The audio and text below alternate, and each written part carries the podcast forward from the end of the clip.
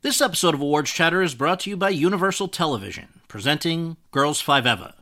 Girls Five Eva follows a one hit wonder 90s girl group who attempts a comeback while hilariously navigating family and relationships, plus the joys and pains of middle age. The show stars Sara Bareilles, Renee Elise Goldsberry, Paula Pell, and Busy Phillips. Don't miss the series critics call the funniest show on television. Girls Five Eva is now streaming on Netflix and is for your Emmy consideration for Outstanding Comedy Series and all other eligible categories.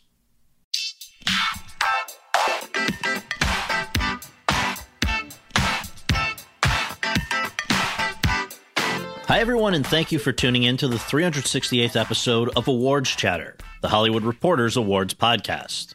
I'm the host, Scott Feinberg, and this episode is brought to you by The Flight Attendant, starring Kaley Cuoco, whose performance Entertainment Weekly calls phenomenal. Watch the series The Hollywood Reporter hails as a, quote, bright, glossy, fast moving mystery, close quote. The Flight Attendant, now streaming on HBO Max. And now down to business. My guest today is an actor, writer, director, and producer who has had one of the most interesting and unusual Hollywood careers of the past 30 years, reaching the highest of highs, hitting the lowest of lows, and somehow, time after time, finding his way back. He first crossed the radar of most people when Good Will Hunting, a 1997 film that he co wrote and co starred in with his lifelong best friend Matt Damon, was awarded the Best Original Screenplay Oscar in 1998. In that moment, at age 25, he became and remains the youngest ever winner of a screenwriting Oscar. In the ensuing years, he became a Hollywood A-lister, starring in giant movies like 1998's Armageddon and 2001's Pearl Harbor, and being named People's Sexiest Man Alive in 2002. Only to see it all washed away by a series of critically demolished films, especially 2004's Jersey Girl and 2005 Gigli, and the tabloids' relentless coverage of his relationship with his co star in those films, Jennifer Lopez. And yet, he clawed his way back to respectability with a humble character part in 2006's Hollywoodland and an impressive directorial debut with 2007's Gone Baby Gone, followed by 2010's The Town and 2012's Argo, the last of which was awarded the Best Picture Oscar, meaning an odds defying return to the Oscars podium for its director 15 years after he was last there. However, in the years since, his standing fell once again, thanks to his surprising decision to take on the role of Batman in several DC Universe films, which then underperformed, his first bomb as a director, 2016's Live by Night, and a battle with alcoholism that contributed to the end of his marriage to Jennifer Garner, forced him into rehab, and left many doubting if, this time, he would be able to professionally bounce back. And then in March 2020, just before the pandemic shut down America, he returned to the big screen in Gavin O'Connor's The Way Back, a film in which he plays a man whose life has been decimated by alcoholism, but who is given a shot at redemption when the high school at which he was once a basketball star asks him to return as the coach of its struggling basketball team. The result is, as The Atlantic put it, quote, the rawest, and most natural performance he has given in his career, close quote, and one that could lead to his first ever acting Oscar nomination. I'm talking, of course, about Ben Affleck. Over the course of our conversation, the 48 year old and I discussed his difficult childhood and how a high school acting teacher wound up serving as something of a surrogate father for him, giving him the confidence to pursue his dreams of becoming a professional actor how he and Damon wound up writing Good Will Hunting and convincing Hollywood to make it with them in the main roles, thereby launching their careers, how he navigated newfound celebrity, the Bennifer period, his personal struggles, and the many times when people have written him off, why he took on the part in The Way Back, which hits very close to home, and how he feels about it now, plus much more. And so, without further ado, let's go to that conversation. Ben, thank you so much for joining us. Great to have you on the podcast. And uh, on this one, we always just begin right at the beginning. I think most people know the answer to part one of this, but can you just share where you were born and raised and uh, what your folks did for a living? I was actually born in California because uh, my parents were, my mother was teaching at a uh, kind of alternative school in Oakland at the time. I was born at Alta Hospital in Oakland, August 15th, 1972, around 2.30 in the morning, for all those who are really interested in my horoscope. Right, um, right. And then they moved back. They, they, li- they lived in Boston. They moved back to Boston a couple of years later. Um, I grew up there. My mother's a public school teacher. Uh, she taught public school mostly fifth and sixth grade for about more than 30 years she's a brilliant woman. She went. She actually got into Radcliffe and graduated from Harvard. She was there when they merged, and she could have done a lot of things, but she was really believed in education and wanted to do that. And so, um, and and obviously she didn't believe in money because she married my father, who was a janitor and a bartender and. Uh, I don't know, seemed determined, never mostly unemployed, an alcoholic. So uh, uh, not not a promising, uh, you know, uh, not a gold digger. My mom, but uh, right, right. and he uh, he kicked around. He actually wanted to be and did did try to. Um, well, he didn't try. He did. He was a writer. He wrote. He he worked at the theater company of Boston as a assistant director with a guy named David Wheeler, who did some really impressive theater directing, uh, and and did know and come across quite a few actors who later became very successful, guys like Dustin Hoffman mm-hmm. and uh, Robert Duvall and Jon Voight and Al Pacino and people like that who came through the theater company of Boston. Um, but he was not successful as a, uh, wasn't able to be, you know, sell his writing and, um, or get a job as a director. And also his drinking kind of contributed to his deterioration. He didn't quit drinking until I was 19 and I had left mm-hmm. and moved to California. So mostly during my former, and he was a sort of an old fashioned, you know, very, what they call low bottom drunk, you know, kind of mm-hmm. wino mm-hmm. type, living on the streets type guy. So he kind of fell apart.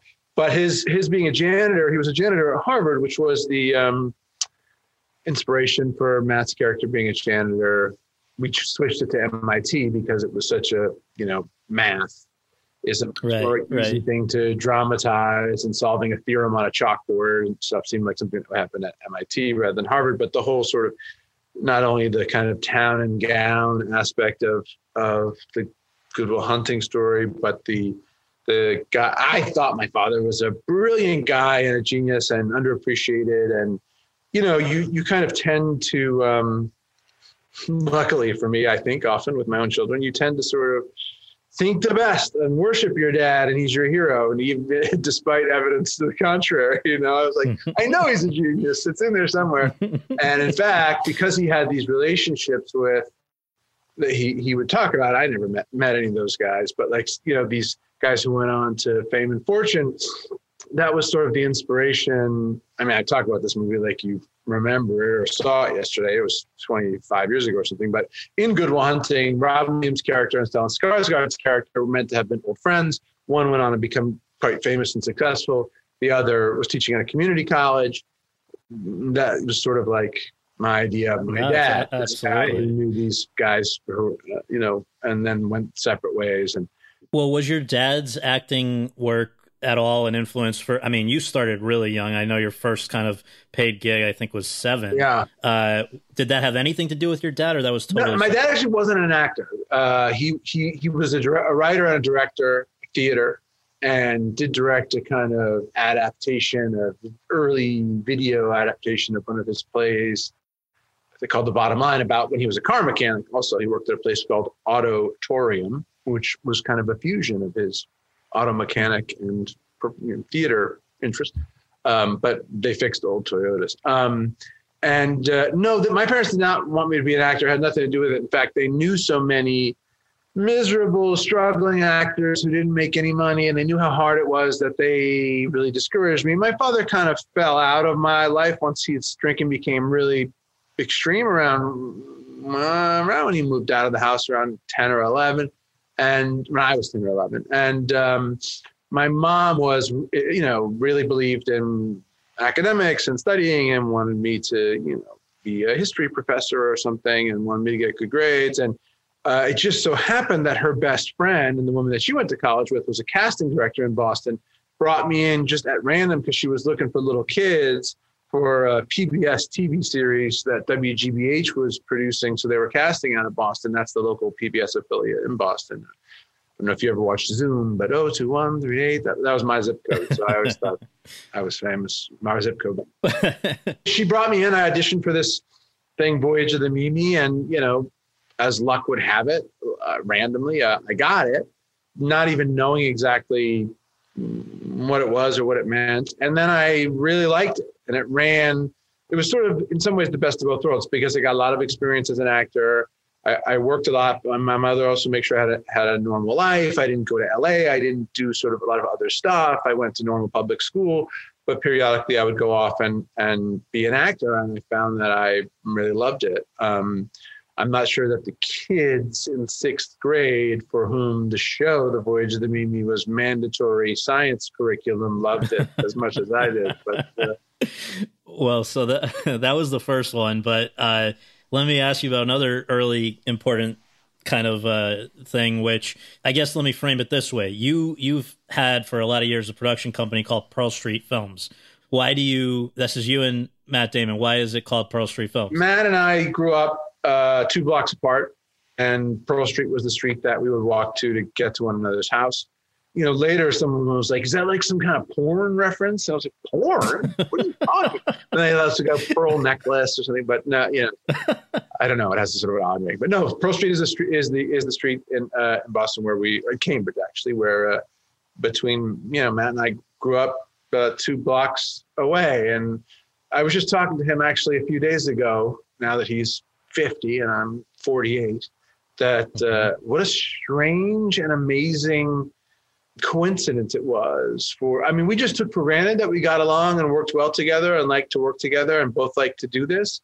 And in the intervening years it's occurred to me that it's a lot more rare and it was a lot more random and lucky to grow up and be best friends with a guy who you work with so well and get along with so well. And he and I sort of complement one another as writers really well and as filmmakers and creators and it was just luck, you know. It's an amazing, amazing thing to have, you know, from two blocks away in the you know middle of Massachusetts. These two guys that have such a great career, actually three, because uh, your brother, of course. Uh, I mean, just amazing thing. But so just so people know, because you mentioned there's this two year roughly age difference.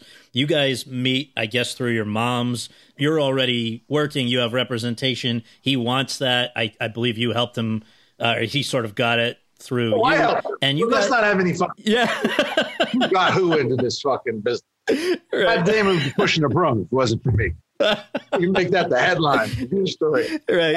Uh, no, Matt was, um, yeah, Matt. Moved, I, I, lived in, you know, in the city, and Matt moved from Newton uh, into the city uh, when I was 10, uh, eight. He was ten.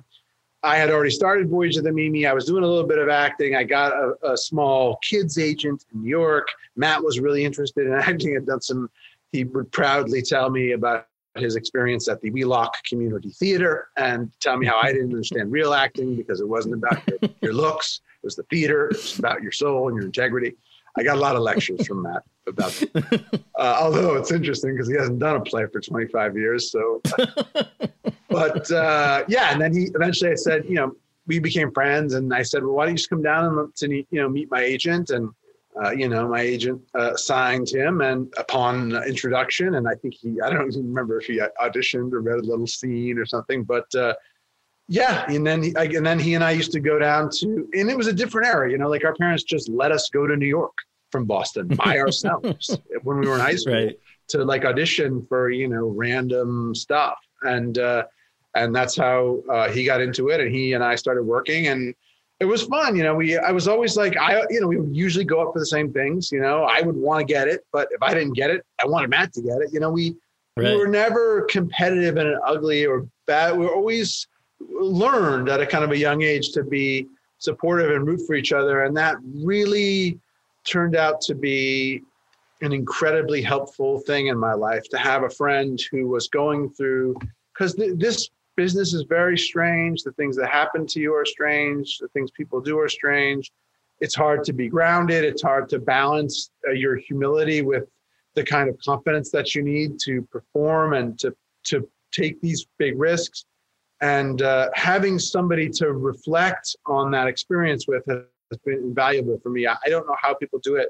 There must be a tremendous feeling of of, of loneliness or something. Um, mm-hmm. Feel like mm-hmm. you're you're on your own. But with with Matt and my brother and and you know at a young age, you know, became friends with Joaquin and Vince Vaughn and uh, very, you know, I came out to LA, knew a bunch of guys, McConaughey, I mean, so on and so on. Like, so I had a group of friends who were sort of doing what I was doing, Cole Hauser, you know, um, and that was really helpful. But obviously, Matt, um, you know, most of all, and uh, he's two blocks away now. Yeah, it's amazing.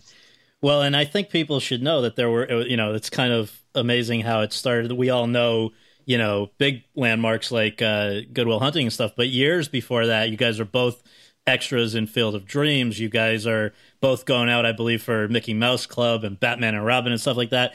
Um, so there there was work from an early age. But I think that I want to ask you about somebody who I talked to Casey a lot about on this podcast, and he really spoke glowingly of this person, and I, I think Matt does as well. Who was Jerry Speca? Jerry Speca is definitely the most important influence on me creatively, professionally, maybe sort of personal development wise as well. He was our high school theater teacher, but um, as sometimes happens with a really important person in young people's lives, he took on like an inc- he was an uh, sort of you know I, my father wasn't present you know he taught us how to be responsible hardworking ethical moral adults. He took us to take acting, writing, and directing really seriously. He taught us that, it, um, you know, he let us improvise the scenes and then direct them. And, you know, he, he did, he, he kind of introduced this notion that if you were an actor, you didn't have to just be an actor. It wasn't a, in a silo, that it was all part of this larger process and gave us a sense of empowerment that we could write and direct and act. And, you know, he was somebody that we just worshiped and adored. And, and he was an incredibly dedicated, wonderful guy, an incredible acting teacher. A, a, ton of people have come through his school and gone on to be successful and work uh, professionally, you know, um, to various degrees from Anika Larsen, who sings musical theater, to Max Casella, who was in Live by Night, and is a to my friend Matt Mayer, who is a great actor, and, and uh, obviously my brother and Matt, and and and you know, uh, but not not you know, his success is not even in my mind measured so much in terms of like who was successful that learned from him, but everybody who took that class, so the vast majority of us were, you know, made better for it. And he was somebody that I thought about a lot when I was doing Live by Night because I thought, I mean, the, the way back, because I thought, you know, if you have somebody as a young person, particularly at that kind of critical stage as a teenager, uh, who really guides you and fosters your development, it's it, it, can make a massive difference in your life. And probably the most single most important moment in my professional life was around graduation. I was finishing uh, school, and Jerry asked to talk to me in his office, and thought I was in trouble. And I went in there, and he said, "Hey, I just want you to know, you know, uh, if you." make the choice I, you know i think you can do this i believe in you i think you can be successful and for what seemed like a long time, you know, seven years or something of a lot of rejection and struggle and getting turned down, a lot of humiliation, you know, those words kind of kept me going. The fact that this guy who I admired so profoundly believed in me was enough to keep me going. And um, I can't say enough about how important he was to me. Yeah. So, one other thing that I guess sort of started before college and only because I guess it, it kind of is a thread that again will connect with the way back. I think this may have even been pre Jerry Speca at the same time as Jerry Speca.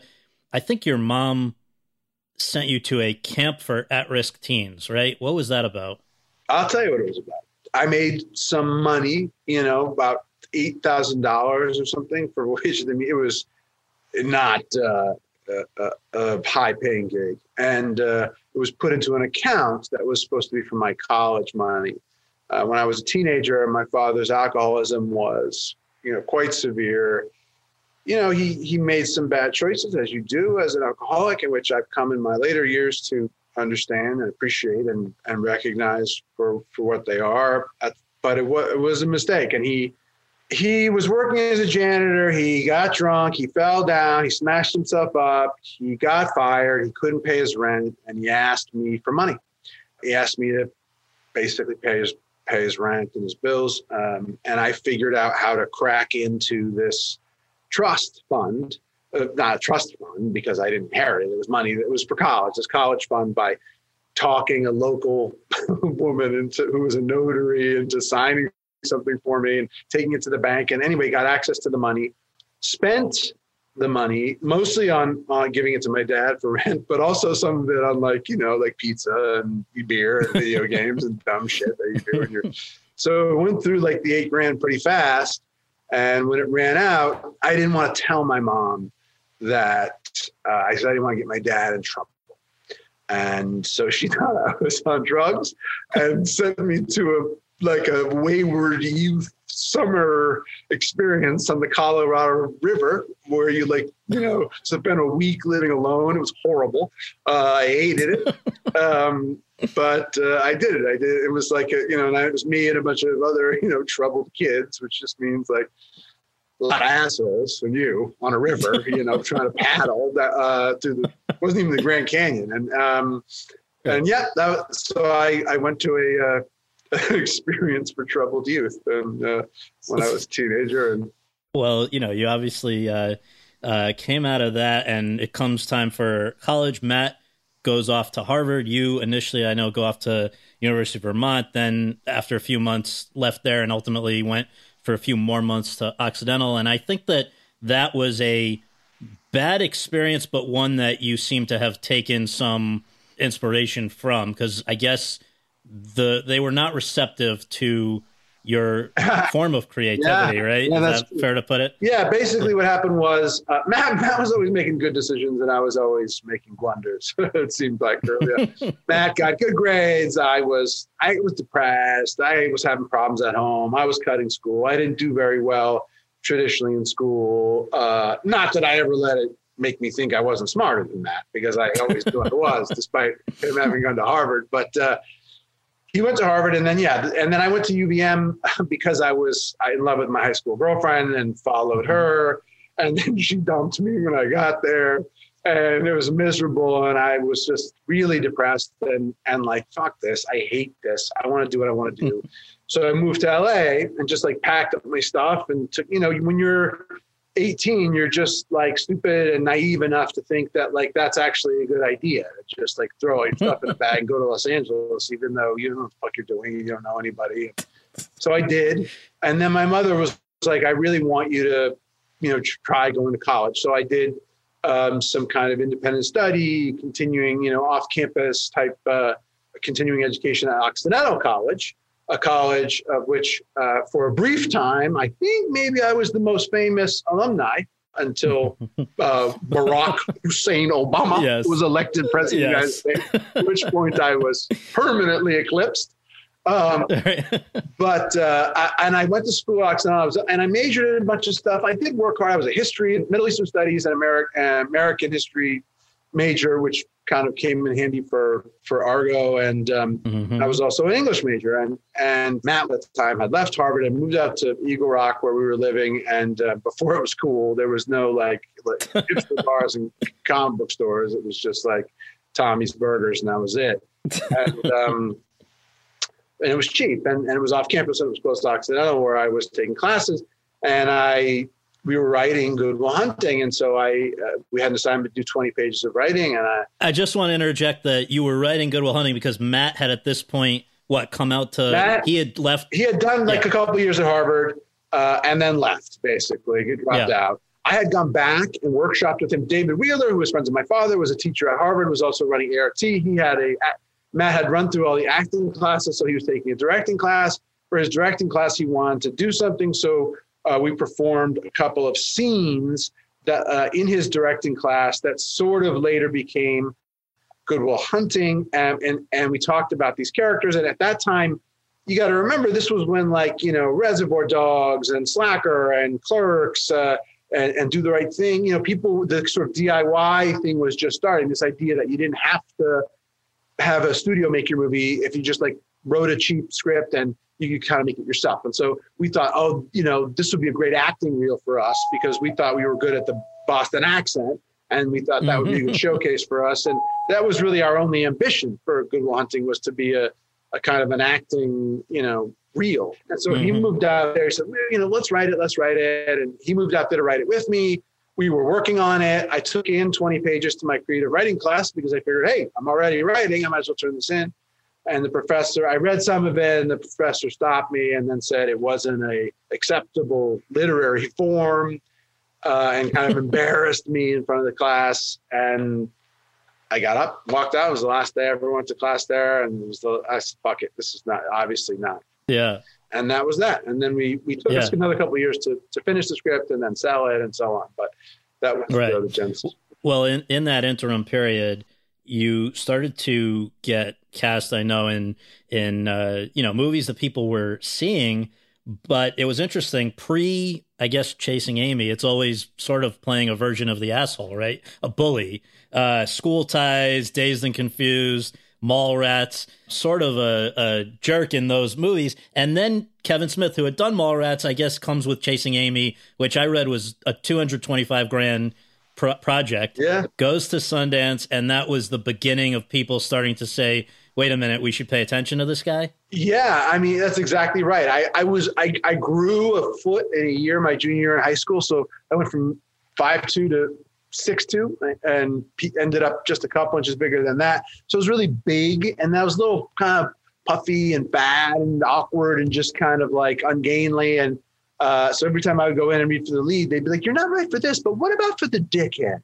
We see you more as an asshole." And I thought, "Oh, that's so nice of you." Um, and so, they, yeah, that, I was always throwing kids against their locker. That was I thought I was going to be doomed to like that kind of thing for the rest of my career, and got the same kind of you know asshole part in that was cast by Don Phillips, who also cast me in the same role in and Confused uh, for Mallrats, and um, I just you know, openly sort of like sucked up to Kevin and pandered to him and was like, you know, I'm a nice guy. You should work with me again. I'm really a lot of fun and I'm really not a dick. I don't know why I keep getting cast as like as a jerk. And and uh, and he wrote Chasing Amy for me. And uh, the studio want, did not want to use me or Joey or Jason. They had other established stars in mind, and they were going to give them a real budget. They said, if you want to use your friends, as they put it, you have to make the movie for two hundred fifty thousand dollars.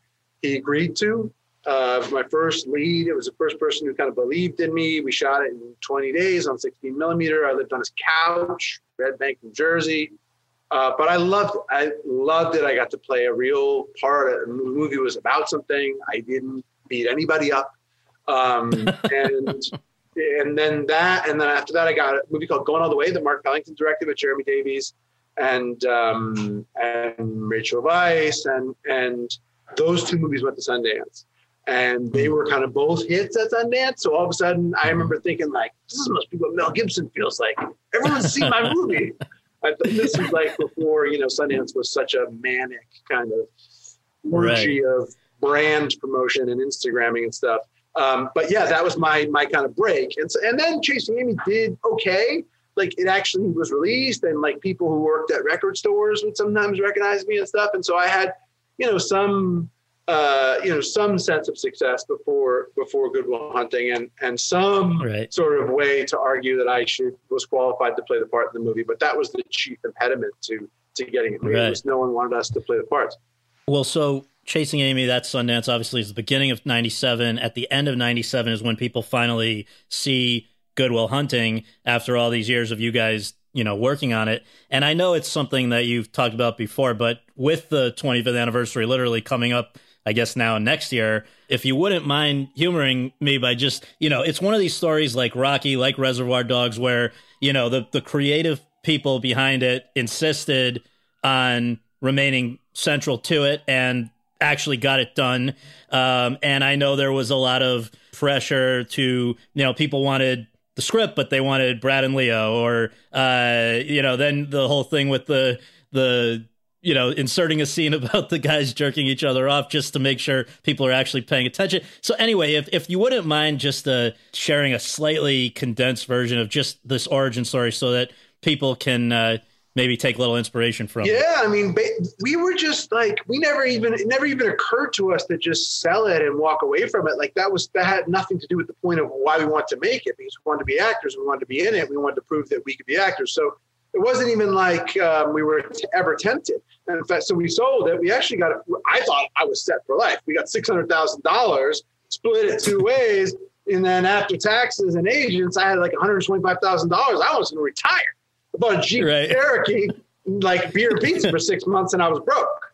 So it was the early lesson in uh, saving your money. But we, we got that. We were at Castle Rock. Castle Rock had some really good notes, developed us away from kind of the the sort of uh, more kind of genre version of the story and more into the personal version of it. And they deserve a lot of credit for that. Rob Reiner in particular was really helpful in saying like, get rid of that stuff. You know, because we were like, should it be? It felt had a little more Beverly Hills Cop kind of.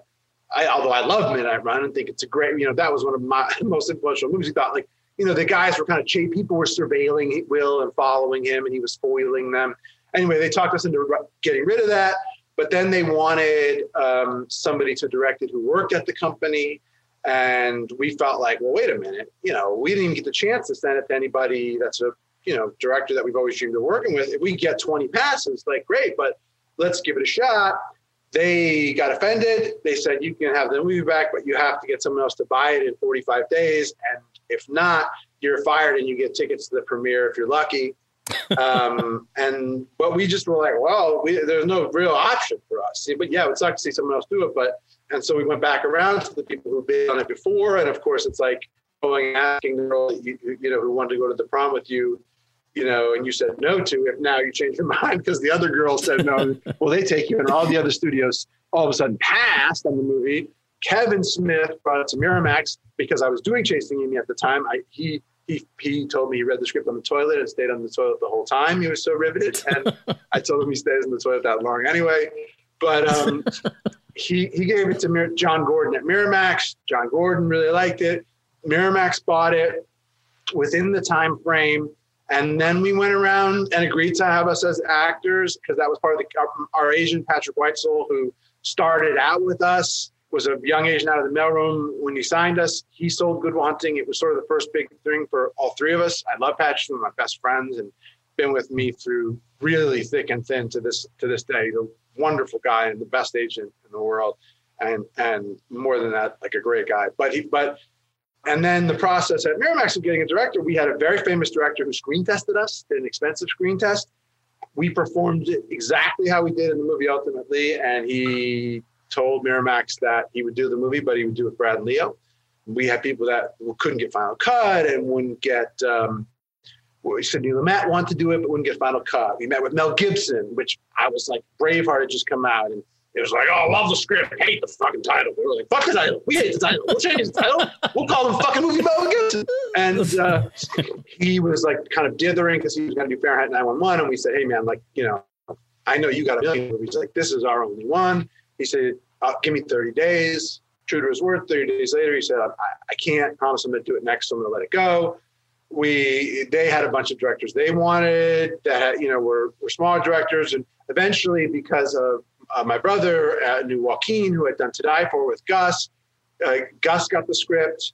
Gus really wanted to do it. And Gus had developed a movie that at the time was called The Mayor of Castro Street with Robin Williams, which later was Milk. They didn't end up making it, but he knew Robin. He gave Robin the script, and all of a sudden, once Robin Williams, who in 1995 was the absolute biggest star in Hollywood, said yes, you know that was it. The movie was getting made. Yeah. 15 million below right. the line. Robin got five against 20 points, which turned out to be a good deal for Robin for two and a half weeks' work. Yes. And uh, I loved it. It was wonderful. And it was the first time I met and hung out with anybody really famous. And it was like, wow, this is intense. And the thing was, like, he had done, you know, Good Morning Vietnam, Awakenings, you know, like um, uh, uh, the Terry Gilliam movie, like all these incredible films. And, and he'd walk down the street and everyone in Boston would be like, Nanu, Nanu, Mork from Ork. it's like, oh my God. right. So then they made the movie with, uh, because of Robin, he, and he was fine having us be in it. And he was obviously great and helpful and wonderful. And, and just a charming, brilliant, lovely, wonderful man. And um, and then we made it, and then you know. Um, we they picked uh, December fourth or seventh or something for the movie to come out because they heard that the other movie that was coming out wasn't very good and wasn't going to work. It was called Titanic, and um, and but we kind of actually lived in Titanic's wake. You know, they kept yeah. making 25 million every weekend and we kept making nine. You know, and yeah, I didn't yeah. realize it, but like it's the only movie I had that like didn't drop week to week. Right. Well, let me actually hone in on that period. So we're from December 97 through March 98, basically up to and including Oscar night. What stands out most in your memory? It's a very surreal time. I mean, I remember that you know, now I know there's these like, you know, schmoozy Oscar parties and people throw them and they feel kind of like Uh, very different. But at the time, our age, you know, Patrick, the CAA, who Patrick was with at the time, basically had their, what was their kind of Oscar Golden Globe party, but it was sort of a Good Hunting party. So we thought it was a party for us, like our party. So we invited all our friends from high school and our families. And we went there to this, it was at some bar in like West Hollywood on Sunset and then like there we are with all these like guys in Boston, like the drinks are free, you don't gotta pay.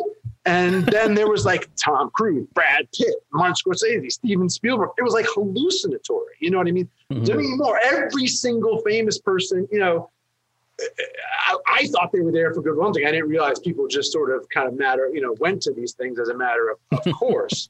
But uh, you know, I remember talking to Phil Hoffman that night for a long time. It was incredible. And I remember our friend Bubba from home was like, introduce me to Tom Cruise. And I was like, I don't fucking know Tom Cruise. He's like, yeah, your party. I was like, I don't think this is my party.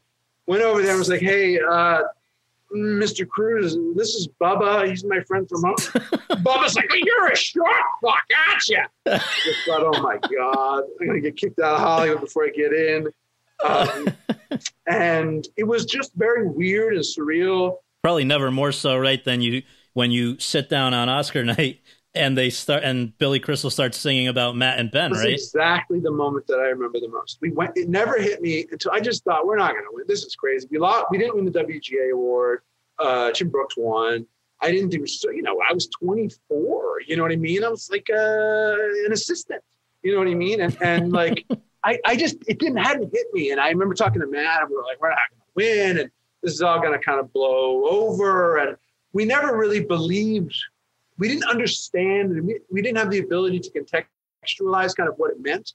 And then Billy Crystal came out, who literally the year before in Somerville, Massachusetts, we had watched the show from our sh- shitty little apartment and done an Oscar pool and watched Billy Crystal. And then there he was. And then he starts singing, and then I thought, like, I am really, this is like one of those weird dreams that you have, you know? Yeah. And yeah. then they brought out, you know, uh, Lemmon and Matthau to present screenplay. And I thought, huh. And then I thought maybe they think we're going to win because they're doing this like, and we and and when they read our names, it was as shocking. We took our moms. Everyone's like, "It's so nice you took your moms." And we're like, "What the fuck else are we gonna take?" Like, we didn't have a choice. our moms were gonna let us like take somebody else. Like, and and so we we win, and it's like it's just like a it's sort of like the if you ever like spun out in a car on the freeway or something like you know that feeling of being out of your body and kind of disconnected? I remember Alec Baldwin grabbed us off stage and was like remember this! Remember this! And i was just like i'll remember you grabbing me. I don't know. Um, and and then from and then because of titanic uh, that i I think is the highest rated Oscars still to this day. Yes, it, it, exactly, exactly. And you're still the youngest screenwriter winner ever. The youngest screenwriter winner. Yeah, yeah, yeah. Uh, and then and then I was just going to say interesting because that is sort of what was the day I feel like that we kind of became famous. We became famous right. because so many people watched us on TV win that prize, and it was such a good story. And the sort of soap opera of our lives was as you know, interesting, and this would go on to be sort of the story of my life. But the as, as interesting as what the thing itself was, and I remember doing Shakespeare in Love, and, and, and Good Will Hunting hadn't come out there. So Go from America, where I was at the time you know you do selfies, you did autographs, and uh, that's that's gone by the wayside. Nobody wants a fucking autograph anymore. And and then I'd go to England, and no one knew who I was. And I'd fly back into Dogma in the United States. So I had this really weird back and forth experience of what it was like to be a, a, a celebrity, I guess, mm-hmm, and, and mm-hmm. a totally unknown anonymous person. And it was really sort of fascinating. And then, and then, yeah, my life really profoundly changed. Well, and on on that note, so yes, there's Shakespeare in Love, where a year later your your movie wins Best Picture over Matt's movie Saving Private Ryan. Yeah, yeah. Don't think um, I didn't and, lord it over him.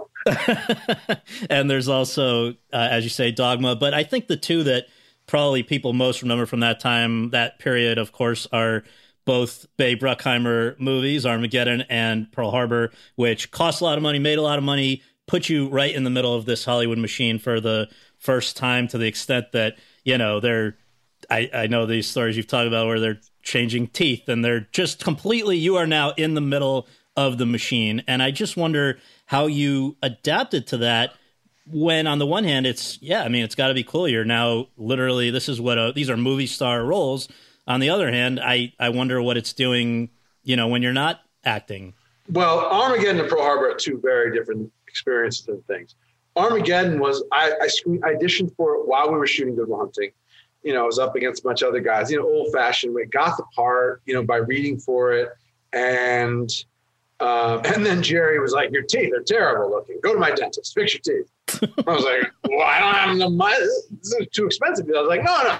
The studio will pay for it. And I was like, the studio will pay. Those were words that I would come to use many times, but um, or come to rely on. But uh, yeah, they changed, and I didn't even I didn't even think it was that weird until I was like sitting there thinking, this guy changed. I'm putting on veneer, like I'm an oil driller.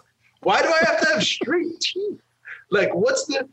But you know, I didn't. My, we didn't have enough for braces when I was a kid. They, they fixed my teeth, and then I was really interested in filmmaking. So for me, Armageddon was really fascinating on a, a filmmaking level. I mean, they, they had all the toy, the techno cranes, all the cameras, all the dollies, all the big stages at Disney. It was like the high, you know, I remember thinking that we could make a hundred, you know, uh, no, we could have made something like 50 or 60 uh, Chasing Amy's for what we made Armageddon for. and, uh, and also they were, you know, Jerry had a really smart instinct, which was to get a lot of kind of interesting people from the independent world, like Billy Bob and Owen and Steve Buscemi and um, and guys like that to to be in the movie. So I felt like you know I had something kind of in common with you know some of those people. And I remember hanging out with Billy, and he had won best screenplay. I think the year before for Sling Blade. Yeah, exactly. Like, you, you, got like half a fucking Oscar, right? That's what you got. you got a, they, they cut it in half and give Matt the half, or they gave him two thirds? I'm gave him. Um, and and I really liked Owen and Billy and and, and Mike, Big Mike, an amazing guy. And so I just had fun. And Bruce was like the leader of the gang. He loves to make people feel comfortable and have fun. I mean, he would occasionally sometimes take your lines away, take them for himself. like maybe, uh, maybe, maybe what you say is, uh, you know what? Maybe it's not even a line. like, a line. It is. It says in the script. Right. It's a line. But uh, but Bruce was so so actually so kind and wonderful to me and so much fun, and so that was like heaven. That was like getting to see the real Hollywood. That was what I dreamed of, like big mm-hmm. Hollywood movies. You know how they really worked. I mean, you know, Bruckheimer, Top Gun. You know, it was like couldn't have been more of the epitome of sort of what's going on in the '90s. And then the movie really worked. Aerosmith and the whole thing, and it was yeah. It all sort of came together. Pearl Harbor, you know, Jerry and Michael sort of talked about wanting to do something more like Titanic and what they, you know, Michael sort of ended up. He has this very keen eye, this very keen sensibility, and is in, in a way a kind of an auteur in the sense that you always know a Michael Bay movie, but like making Armageddon in the Second World War in some ways was, at least in the critics' views, uh, uh, uh, discordant. However, people, like that was my first introduction to the press, sort of being you know, like they, everyone's saying, "Oh, what a bomb Pearl Harbor was!" It's like a bomb. Five hundred million dollars. Like yeah, I have yeah, bomb yeah. like that every. I wish I would have bombs like that every time.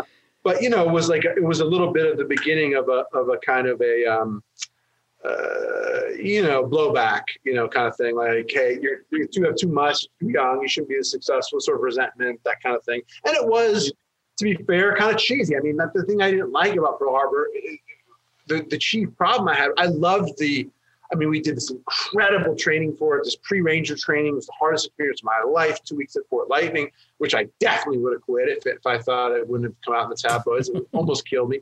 And I loved the other guys, and I loved working with the veterans and, and honoring them and being at Pearl Harbor. But filmmaking wise, it was sort of like, you know, I would say like, I'll just look at Kate, and you'll kind of know. And say I love you. And I was like, okay, I'll say I love you. And then he's like, let's do a push in. And then, then you do push in and you say I love you. And then there's a big swell. And it was just sort of the more is more school. And it, and um, in that sense, I was sort of disappointed because I, I, I had hoped to do something other than Armageddon again on an aircraft carrier. Well, so you mentioned blowback, and I just, you know, I, the thing that's amazing in kind of really studying your life and career for this is just the number of it's like a roller coaster. And and more I know that is the case in a lot of Hollywood careers but this is more than most. And I I guess the first kind of dip if we can call it that and we know you came out of it so I think hopefully it's not something you mind looking at analytically is just you come out of that period and then there's Daredevil in 2003 Surviving Christmas in 2004 Jersey Girl in 2004, Gigli in 2005, and in the midst of that, the whole as the tabloid world is exploding with Us Weekly and In Touch and OK and all of that shit, this whole Bennifer thing. And I just wonder, do you feel that in hindsight, did you did you guys do anything to bring about the attention and hostility that came around, or was it purely just these guys needing product and you happening to be in the wrong place at the wrong time? that's pretty good description of that time. And no, I don't mind talking about it at all. It was interesting. I sort of had to make it in the business twice because I became so cold and so not cool and so out of it that I had to sort of totally reinvent my career, you know. And it was harder because now I was starting. Before I was just starting at the, you know, at the, the start line, and now I had to start sort of a mile further back, you know, um, because people not only had no perception of me, but a negative one fostered by a really reckless and irresponsible tabloid press that would just write things that weren't true. And as you very astutely described it, we happened, you know, there's always a story of the month, a story of the six, whatever it is, you know, and we, uh, me dating Jennifer Lopez happened to be that tabloid story at the time when that business grew exponentially when they realized there's there's actually 10 times a bigger audience for our product than we're selling to. So there was this proliferation. Us Weekly went from a sort of celebrity friendly interview thing to a tabloid. The tabloids exploded. The internet started. You had your, you know, the Perez Hiltons, all that kind of stuff. And they needed something to write about. And we were that thing. And so I think there was a natural reaction to like, wait a minute, why am I hearing about you every day and seeing you on every newsstand? That that's a, would engender enormous amount of resentment anyway. Just that sort of like, mm-hmm. and there is like even you asked me, but when you think about it, the answer is so obvious. Like, why in the world would I have wanted that? Why would I have mm-hmm. sought that out? People still to this day they'll go like, you know, I see you out there like in the paparazzi and the pictures, it's like, yes, I left my house and took out the trash. it's not like I'm trying to, and they well, you're taking a path walk, as if if you leave your house, you're only doing so in the hopes that you could be so lucky that you could end up as the sixth item in the Daily Mail. You know, it's like, it's absurd. And particularly in that case, there was this, at first it was like Dick and Liz. It was this sort of infatuation. What an interesting couple. And then there was a ton of resentment, a ton of resentment against me, a ton of resentment against Jennifer. The irony is not lost on me how, that Jennifer now, I mean, people were so fucking mean about her, sexist, racist, you know, ugly, vicious shit was written about her in ways that uh, if you wrote it now, you would literally be fired yeah. for saying those things yeah. you said. Now it's like she's lionized and respected for the work she did, where she came from, what she accomplished, as well she fucking should be. You know what I mean? Mm-hmm. I see her accomplishments as like, I, I, I, would say you have a better chance from the Bronx uh, being a Latina of ending up as like, uh, you know, Sotomayor on the Supreme Court than you do having Jennifer Lopez's career and being who she is at 50 years old today. That is mm-hmm. not that one has more value than the other. I understand right, right. that, but right, right, right. Th- that you know, just on a pure odds level, on a pure hard work, I, I, don't think I met anybody who worked any harder than Jennifer Lopez, and she was very much like a, a um, the kind of girl that I went to high school with. It was a very socioeconomically mixed, ethnically mixed place. I didn't those kinds of differences that so seemed to shock America uh, were meaningless to me. And and then there was this sort of idea that you want this, you want this attention, and that coinciding with not Daredevil, which was not a good movie, even though fucking Kevin Feige, who is the absolutely you have to say the greatest producer, most successful producer who's ever lived. He's the only right. guy in the world who, if he told me like, I know what the audience wants, this is what we do, I would believe him a hundred. that fucker knows his audience like no producer. He's a genius. Absolutely. Like a master sort of, you know, circus. Um, you know, what do you call those guys who are the, the, the ringmaster at the circus? Like he knows exactly yeah. how much to wink at the audience, exactly when to pull at the heartstrings, exactly when to do the effects, how many jokes, what the sensibility, what the tone is. Because everybody, you know, people didn't know to run away from the pajamas or embrace it or make it serious. Anyway, Kevin had a low lowered. I was like, why don't we all just fucking turn to Kevin and ask him what to do? Because he was like, I'm still the producer on Daredevil. Um, but uh, Daredevil was not great, but but it was it. And then to have the to to have that tablet experience coupled with Jersey Girl is not a bad movie at all. Uh, no, Driving Christmas is not a very good movie, and Gigli turned out to be a, a, kind of a disaster. But it's not like people say, "Oh, it's the famous bomb." It's like actually, if you watch it, and 99% of people who say, "Oh, this is so bad," obviously haven't seen it. The problem with Gigli was, you know, first of all, Marty is a brilliant director and a brilliant guy. Did movies, you know, like Midnight Run, like a Woman. I mean, he's he, Beverly Hills Cop. I mean, this is a guy who understands filmmaking. What happened was you know, he was trying to sort of, he, he, had done Meet Joe Black and he was sort of trying to do this story about a guy who's a lesbian. She leaves him halfway through. He ends up getting killed. It's kind of a, I used to say, we're kind of making a Polish art movie here uh, for Sony. and then um, the Jennifer, then I started dating Jennifer and the tabloids were sort of so interested in it in a positive way at first that the studio decided, oh, no, no, no, they got to stay together at the end. That's what America wants. America wants to see these two in love. And so we did five reshoots to sort of put a horse's head on a cow's body and to try to make a romantic comedy out of this movie that was already a weird movie to begin with. And yet I died on the PCH and got sand. And, uh, and then it was so so it, it was never going to work. And the name was funny. And it was so. It just let's let's acknowledge though. I, I mean, you got there was a lot of pile on, and I'm I don't I think in hindsight it was clearly excessive. But you mentioned that Jennifer came out of it really well. It's kind of amazing how I'm sure it didn't feel quick for you in that moment, but if you look chronologically, the year after Gigli, Hollywoodland 2006, you're one of your best performances as George Reeves. A year after that, you're directing for the first time a feature, which you I know had always wanted to do. I had seen a quote where Patrick Your agent who you mentioned before, said that in that low point, he says, quote, we talked to each other and said, it's going to be a long road back, but we will get there, close quote, which actually it's funny. It sounds like the way back. But anyway, you really came out of that. And it's not the only time you came out of the shitter in a sense stronger. And I just wonder how you explain that. Well, that, you know, I, part of how I explain that is, is that it's, I'm just lucky to sort of, I had I was depressed. I had depression when I was younger. That was very difficult. It was before people understood it, before there was medication. I kind of had to develop a sense of like I'm going to get through this, no matter what, no matter how shitty it feels. And I had you know my various issues my childhood as well, and uh, sort of had to develop. It was either like going to be up to me or it wasn't going to happen. And you know, every any other agent in the world besides Patrick would have dropped me, handed me off to the junior guy. You know, what? He didn't do that. He was like, "We're gonna fucking make this better. We're stuck with me." That guy has been, you know, on the phone with me whether I was successful and hot or ice cold. And, and Hollywoodland, as you mentioned, was really the thing. We had to fight like crazy. Patrick's the reason I got it. We knew it was a good acting part. I never thought to myself, I have no talent. I really am an asshole. I really am some jerk off, shallow frat guy, whatever. I've never even been inside a fraternity, you know, not that I even have anything against it. It's just that that's not right. who I was.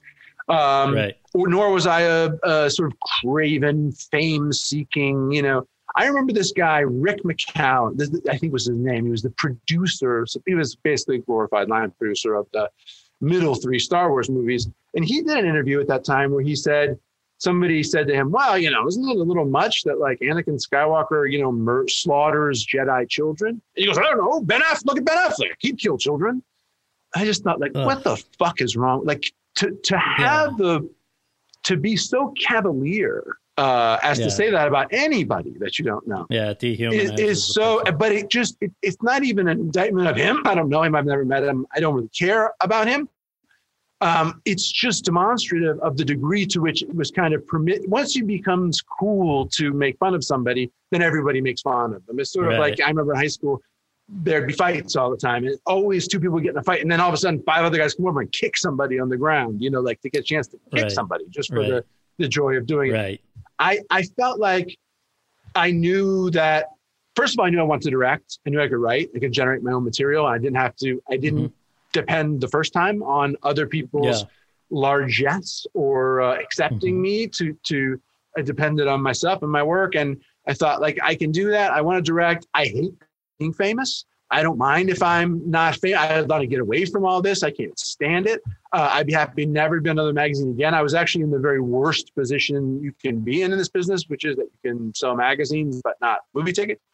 And mm-hmm. um, and I, uh, you know, Patrick chased down that Hollywoodland role, and um, Allen Coulter believed in me, and I got a chance to work with with Diane and Robin Tunney and and and Adrien Brody, and uh, I loved the part. Obviously, I could identify yep. with the with Reeves and then sort of having been stuck as the you know having done Daredevil and doing Superman and being disillusioned by it and being disappointed by his experience and cut out from from here to eternity and uh, so anyway, I was really proud of that performance. And then I I spent it does it seems I guess like a short amount of time, but I spent every single day wholly and completely dedicated to um, you know writing a movie to direct where I was going to like yeah. demonstrate the, because people were just saying you're worthless, you're talented, you're a hack, you're a cad, you're nobody, you're shit.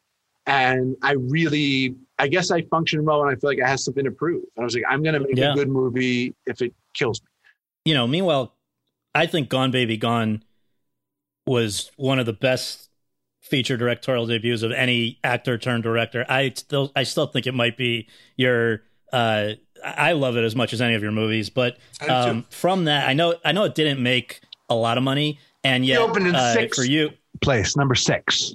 I didn't six, okay, but I mean the people who saw it appreciated it, and I guess fortunately one of those was somebody at at Warner Brothers yeah, because it, yeah, Robinov, and so the town comes along and and you know this is now three years later, 2010 uh, and it's different in the sense that here you're gonna it's a bigger budget, you're gonna be actually acting in a movie, you're directing, but it was really meaningful to you to be a two-time director as opposed to a one-time. Why was that? Yeah, well, I just read a statistic that like something like 90% of the feature directors in the DGA have only directed one feature, which illustrated how you know the, it's actually more appealing to people the promise of the unknown than to have directed one mediocre movie and to think like well i don't want a mediocre maybe this guy will be paul thomas anderson so um, i knew that really success as a director for me meant getting a chance to make a second movie uh, the, the Baby Gone was never going to be a big commercial movie, and it ended up actually going uh,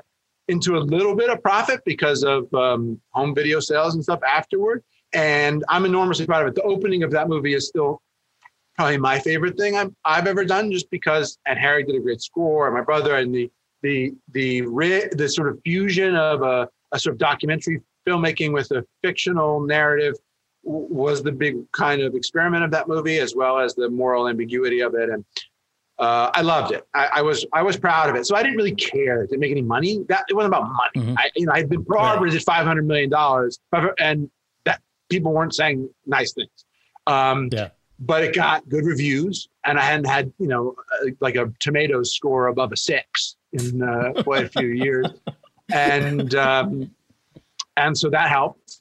And then, yep. but it didn't make a lot of money. So I was surprised when Jeff Robinov and Sue Kroll said that we want they want to have a meeting, and they said, "We think you're a great director, a great actor. We think you can do this. We've been developing this movie. had a director who who wanted to, too high of a budget. Can you do it for this number?" Um, and it was based on a book. And the draft was a, a kind of went a different way than what I wanted to. So I was focused on a different aspect of the story. I said, well, if I can rewrite it, I think I can rewrite it good enough. I'll rewrite it for free. You don't have to pay me if I don't want to do it. And and let me just write it and see. And then um, yeah, I was like, I had my shot, and I was like, okay, well, it's my second one. This one's got to be. Then I realized they all have to be good. You know what I mean? It's not like you get off the hook. Uh, right. And right. Um, and I had a great time. And in that in that movie was about trying to show that I could kind of not just point the camera at actors and do a performance uh, and, and writing based, you know, uh, environmental little movie, but actually do some of the more cinematic Hollywood stuff, car chases and shootouts, yeah. and use that as a kind of a candy shell to to wrap the dramatic story in. Uh, that was great, and it did well, and you were good in it, which is not always easy for a filmmaker to to be good in their movie they're directing because I guess it's easy to lose uh, objectivity and all of that. But uh, I want to note, first of all, you get great performances out of your actors, and I think we should acknowledge that. So aside from Casey being great in in Gone Baby Gone, Amy Ryan gets nominated. Then for The Town, Jeremy Renner gets nominated. For Argo, which where I'm going to come to now, Arkin gets nominated. And just though, I, I mean, so the thing with with Argo, so Town makes a lot of money. Uh, Argo comes along. I guess I don't know if they initially were thinking for you to act in it or direct it always? They sent it to me to act and direct, and Chris yeah. Terrio wrote it based on a the thing was at Clooney's company, and uh, they sent yeah. it to me and and it was really very much kind of up my alley. The, I can't, I mean, I can't take credit for for Alan Arkin because he's been brilliant for a long time, but Amy Ryan and Jeremy Renner both came in and auditioned for those movies, you know. So I do like just you know holding the paper in their hand, and it wasn't like you know, you cast like whatever. You're like, yes, Cate Blanchett, I'm a genius. I, I hired another actor, got nominated. It's kind of like, well, was it really you? Um, not that it was me in either of those cases either. They're both brilliant actors, but uh, I care about acting, and I knew that that was coming from that place. That was going to be my kind of strength. And so I relied on the actors and sort of tried to give them the sense that they could do anything and try to be their uh, Jerry Speca and, and lift them up yeah. and empower them. And and I've really been happy with with all the performances. The yeah. actors have worked really hard, and it's, great. It's more fun working with somebody also who's like psyched to have the job. You know what yeah, I mean? Instead yeah. of you're like 45 minutes later and you're like, eh, eh, eh, can I have the trailer? Or are we all just gonna stand? You know right. what I mean? Like, um, so it was fun. Yeah. And then Argo came along and and it was also a, a, a, Warner's wanted me to do it. They they again wanted me to do it for a certain number because look, if we Argo happened today and it's only been eight years or whatever, for sure it'll be a streaming series. For sure. It's yeah. a 10 part, yeah. you know, uh, whatever, Hulu thing or something. Um, uh, but they were like willing to make it as a feature and um, and let me cast these, you know, a, a lot of uh, different actors, but also had Goodman and Arkin and me. So it was, uh, but it was a, that for that movie was like the big question was are the are the tones going to work together? Is it going to work that you're going to believe in the world of Hollywood and the gravity of people being hostages and having their lives at risk in Iran. And I remember shooting the scene at the smokehouse with uh, where me and John Goodman talk about who's going to take on what pretend to be what role in the exfiltration. And that was the day where I, I looked at John Goodman, like Goodman's performance, and he kind of encapsulated. He both took it seriously and understood the absurdity of it. And I thought, like, that's it. And I, I, I, really, uh, I've been carried along um, by a lot of really great people who I owe my success to in very large measure. Sure. sure.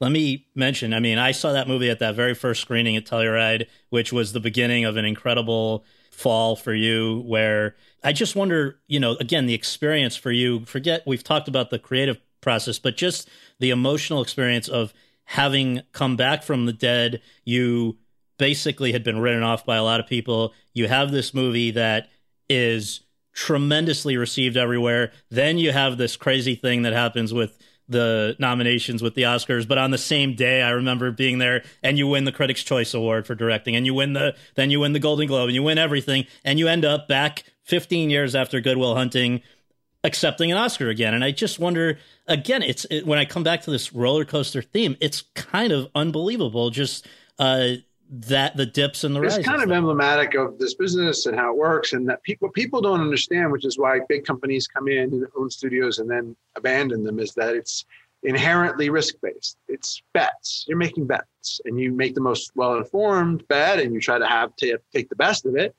But ultimately you know you work just as hard on the ones that are Gigli as the ones that are Argo. And um, mm-hmm. you you invest as much and you believe in them as much and in, in a lot of ways. I mean yeah sure you could like to job for money and know it's shit. But like for the most part, you know, um, it's it, there's just something kind of nebulous. I heard Zemeckis once say movies are kind of binary. You know, they either sort of work or they don't. There's something that kind of you just don't know that either sort of comes together or it doesn't. I've had some that were just just had bad luck all the way, and Argo was one that just fell into place in every single way. The right actor, the right location, the right came, you know, everything that that I wanted to do. I was I was able to do it all. Just sort of worked.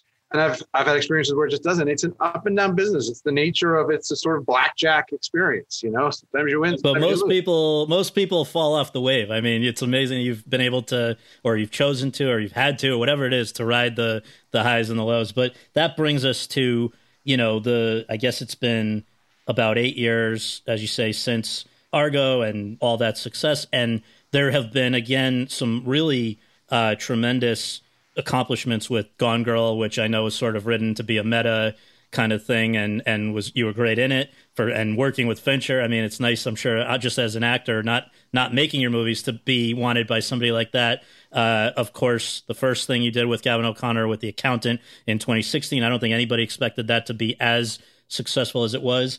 Um, but you know, I know you've and you've spoken about that. You've had your you've been knocked around a little bit again with some of this the whole Batman ordeal where people say you're coming out of Argo and they I think there was maybe a sense that this is what you're going to do with this goodwill, you know, right after after Argo, you're back and you're gonna go do you know a comic book movie or whatever. And I think Clooney, who was up there with you winning the Oscar for Argo, has said you know he was advising against it based on his own experience. That's what George but, claims. I don't know. That's what he, you don't remember it. That might be a story that's convenient for the uh, circuit, but. Uh, but but uh, I mean, just to, to the last of those things, I just want to note before I ask you to respond.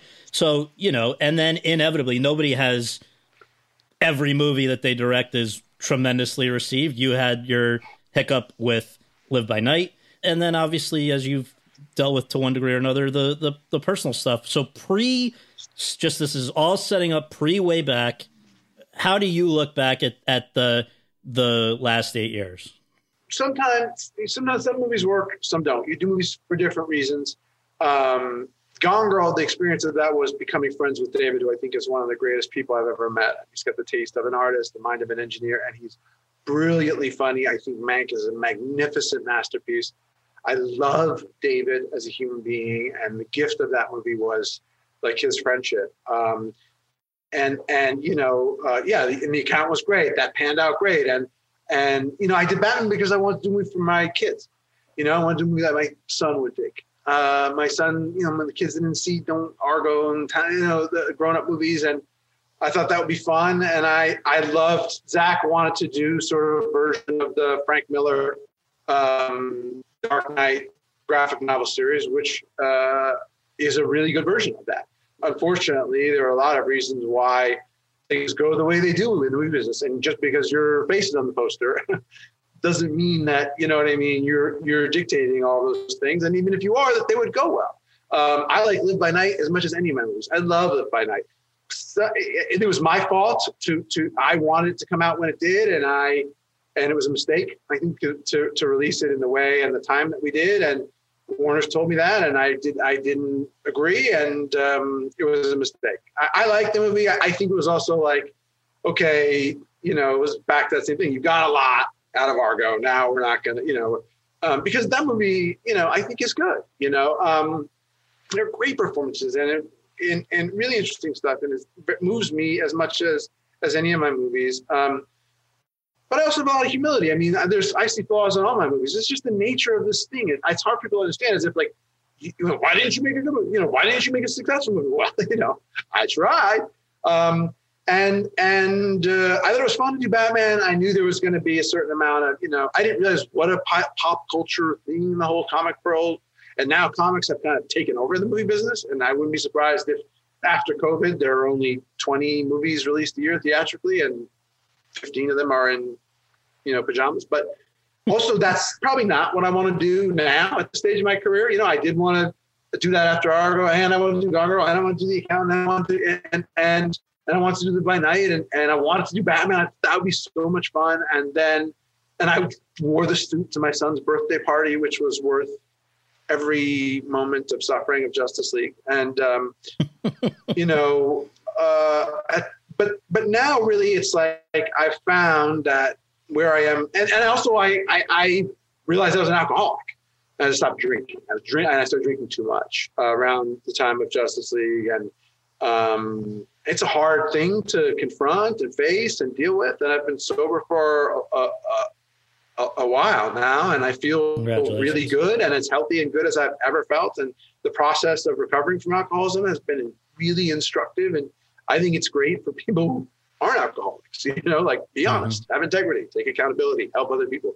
Um, it's a good set of things that they that they teach you. Uh, it took me a little while to get it. I had a few slips, like most people, but uh, I feel really good. And so that those two things have really don't have much to do with one another. And also, it's so like, I mean, if you knew how many actors and directors and writers were alcoholics and drug addicts and that you know are compulsive in some way, I mean, the business is it's like not it's the most ordinary thing in the world in Hollywood. Yeah. Um, and I've worked with actors who showed up drunk, and you know, I mean, it's uh, and that was not me. My I, I drank, you know, like alone in my living room and and just passed out drinking scotch, you know. Um, mm-hmm. But I got sober, and that was part of it. And yeah, of course, people will say like, "Oh, you you know, take shots at you for that," but that has nothing to do with their, your work or the quality of your work. And um, and interestingly, you know, you know, it's not like they go. I don't know. I, I, I, it is what it is. It's part of the deal. I, it's too bad that like that attention in your personal life comes with this other stuff, but I understand it. It's part of how it goes. And well, I mean, I, I think the only reason that it's that it's applicable here, and I'm I don't I'm not trying to in any way push that further, but I just think you have now given in the coming literally, I think coming right out of that difficult period, literally, I think the next day going to the set. From what I yeah, understand from from one, from one of the said, times that I that I uh, went into recovery, which, which was several, took me several shots yeah. at it to get it. It's not an easy thing to do. It's it's difficult. But one of the things that happened to me was that I was forced to really honestly look at myself, my my failings, my shortcomings, my character flaws, to really find accountability, to not hide or run from feelings. And I developed a much greater access to, and this sounds very accurate, so forgive me, but like just the full range of my emotions. And I had so many more life experiences and so much more to bring to a performance now I, I feel like a much much better actor than I've ever been. I love it. I just had an amazing time on on the last duel. I loved doing it, um, and I and I want to just do roles that you know, like uh, hopefully this this tender bar thing, um, you know, with George is about people living their lives, you know, that that are relatable and real, and and about the what they feel and what they think and how they handle the challenges in their lives, and that's and it's it, with the way backwards was like yes, getting sober again. Uh, last movie not being successful, but I it was sort of like Hollywood. And like I was like, this is a great acting role, and I know how to do it, and I I really understand alcoholism. Doesn't require any further research on my part. I was the Daniel Day Lewis of that movie. Um, and uh, I, I, I, I really felt like you know it's it's it's a sad movie and a difficult movie, and it's and really it's about losing a child more than it's about alcohol. Yeah. Even um, because that's really what's what's going on with that character. Um, and that I didn't understand, thank God, and that did require a lot of yeah. imagination and work and research. But you know, the scenes that were emotional and difficult every day, I came home feeling elated and thrilled, and I felt like I really understood and loved doing it. Well, and I think it's again, I have really gone back in prep for this. I'd seen your stuff obviously initially when it was first out, but I've gone back and watched a lot. I've read a lot, and I honestly think this is one of the best acting jobs you've you've ever done. I know it must have been kind of painful at, at times to put yourself through it. And there are certain moments that demanded, you know, and and and Gavin and I think you have talked about just certain scenes that probably come very close to nerves and whatever. But at the end of the day, as you when you look back on, you know, you've played Alcoholics before, you've done the town, Triple Frontier, other stuff. But when you look back on this role years from now and the experience of playing it and just you know, what do you think you're going to most remember? Was it cathartic? Was it helpful? Was it uh, something that you can now feel very proud of? I, I feel. I mean, listen. I I, I feel enorm, both humble and enormously proud of it. It was something where I wanted to to leave uh, leave something behind that was really representative of what I felt was um, the best I could do. I felt that I, I, was capable of doing something more than I had done and going deeper and really, um, you know, finding deep and authentic uh, emotional behavior, recreating that, creating empathy in the audience, and and doing something that was really meaningful to me. That the way back is the movie, the one movie that I would show people if um, you know if they want to know me as an actor. I'm you know I put on weight. I was 240 pounds. I was it wasn't vain. It was not. It was like a real guy in a real life really suffering and really trying to overcome it in an honest way. And every moment had to be played with authenticity and integrity. And I loved it. I'm enormously proud of it. I don't, I'm, I, I've been bad in movies and um, this was one that I felt like I was really good in and I feel really good about it. Um, and it wasn't, first of all, he, he the alcohol, alcoholism, a different kind of alcoholic than me. I mean, there's all sorts of different ways, that addiction and alcoholism and so on, and compulsive eating or sex. Or, I mean, there's so much, you know, of that kind of behavior in the world, and it takes a lot of different forms. His was different from mine, but nonetheless, like like I say, you would think it would be painful, but it was kind of joyful to feel myself like accomplishing the things I set out to, to getting to the places emotionally I wanted to get to, to and in, like it always is when it's at its best. I was just talking about this the other day, like it feels its easiest. It just flows. You know, Matt was telling me that he was talking to Bono when he was in Ireland. Bono was saying, you know, we don't take musicians or ourselves very seriously, but we take it seriously when a song comes into the room. And I felt like with that movie, like that kind of came into the room, you know, this guy, his life, what it meant. And I just I felt like I was kind of just um, dancing with it. And it was a lovely, wonderful, rewarding feeling. And I felt like a crowning kind of achievement of my life as an actor. I don't feel like I need to um, find some other movie to say like, look, I can do this. Um, I mean, I've done I think 50 movies now um, in various, wow. but uh, that's definitely, in my view, my the favorite of my performances. Uh, uh, not only selfishly as an actor, but also because it was about something meaningful and important and I was bummed when the pandemic hit the week it came out and yeah. shut the theater. Yeah. But it actually turned out to be a blessing for the movie because they rushed it into streaming and we had a captive audience. So I had more more emails from people about that movie than uh, anything else I've done. And I love it. It's wonderful. I, I wouldn't. my kids don't want to see it, but uh, yeah. and I would maybe give it some time before they did because I think it, it would certainly be more painful for them. Uh, it mm-hmm. was it, strangely um, wonderful for me. And I should mention that a part of that was getting to know the young men who played the basketball players.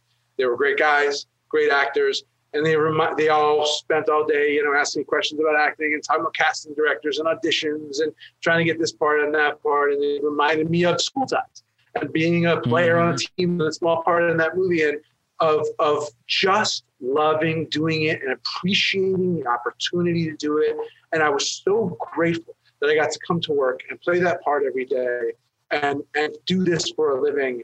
It, it, it really changed my life, you know. Uh, and since that time, that movie, I've just felt I love my work. I'm going to choose things that are interesting to me. I'm not interested in doing stuff that's trying to be commercial. I want to be a good father most of all. And that's kind of all I need. Yeah. Well, I'm really happy for you and uh, glad you're back. Glad you're doing well. And um, can't thank you enough for doing this. No really appreciate it. Hey, thanks a lot, man. I appreciate it.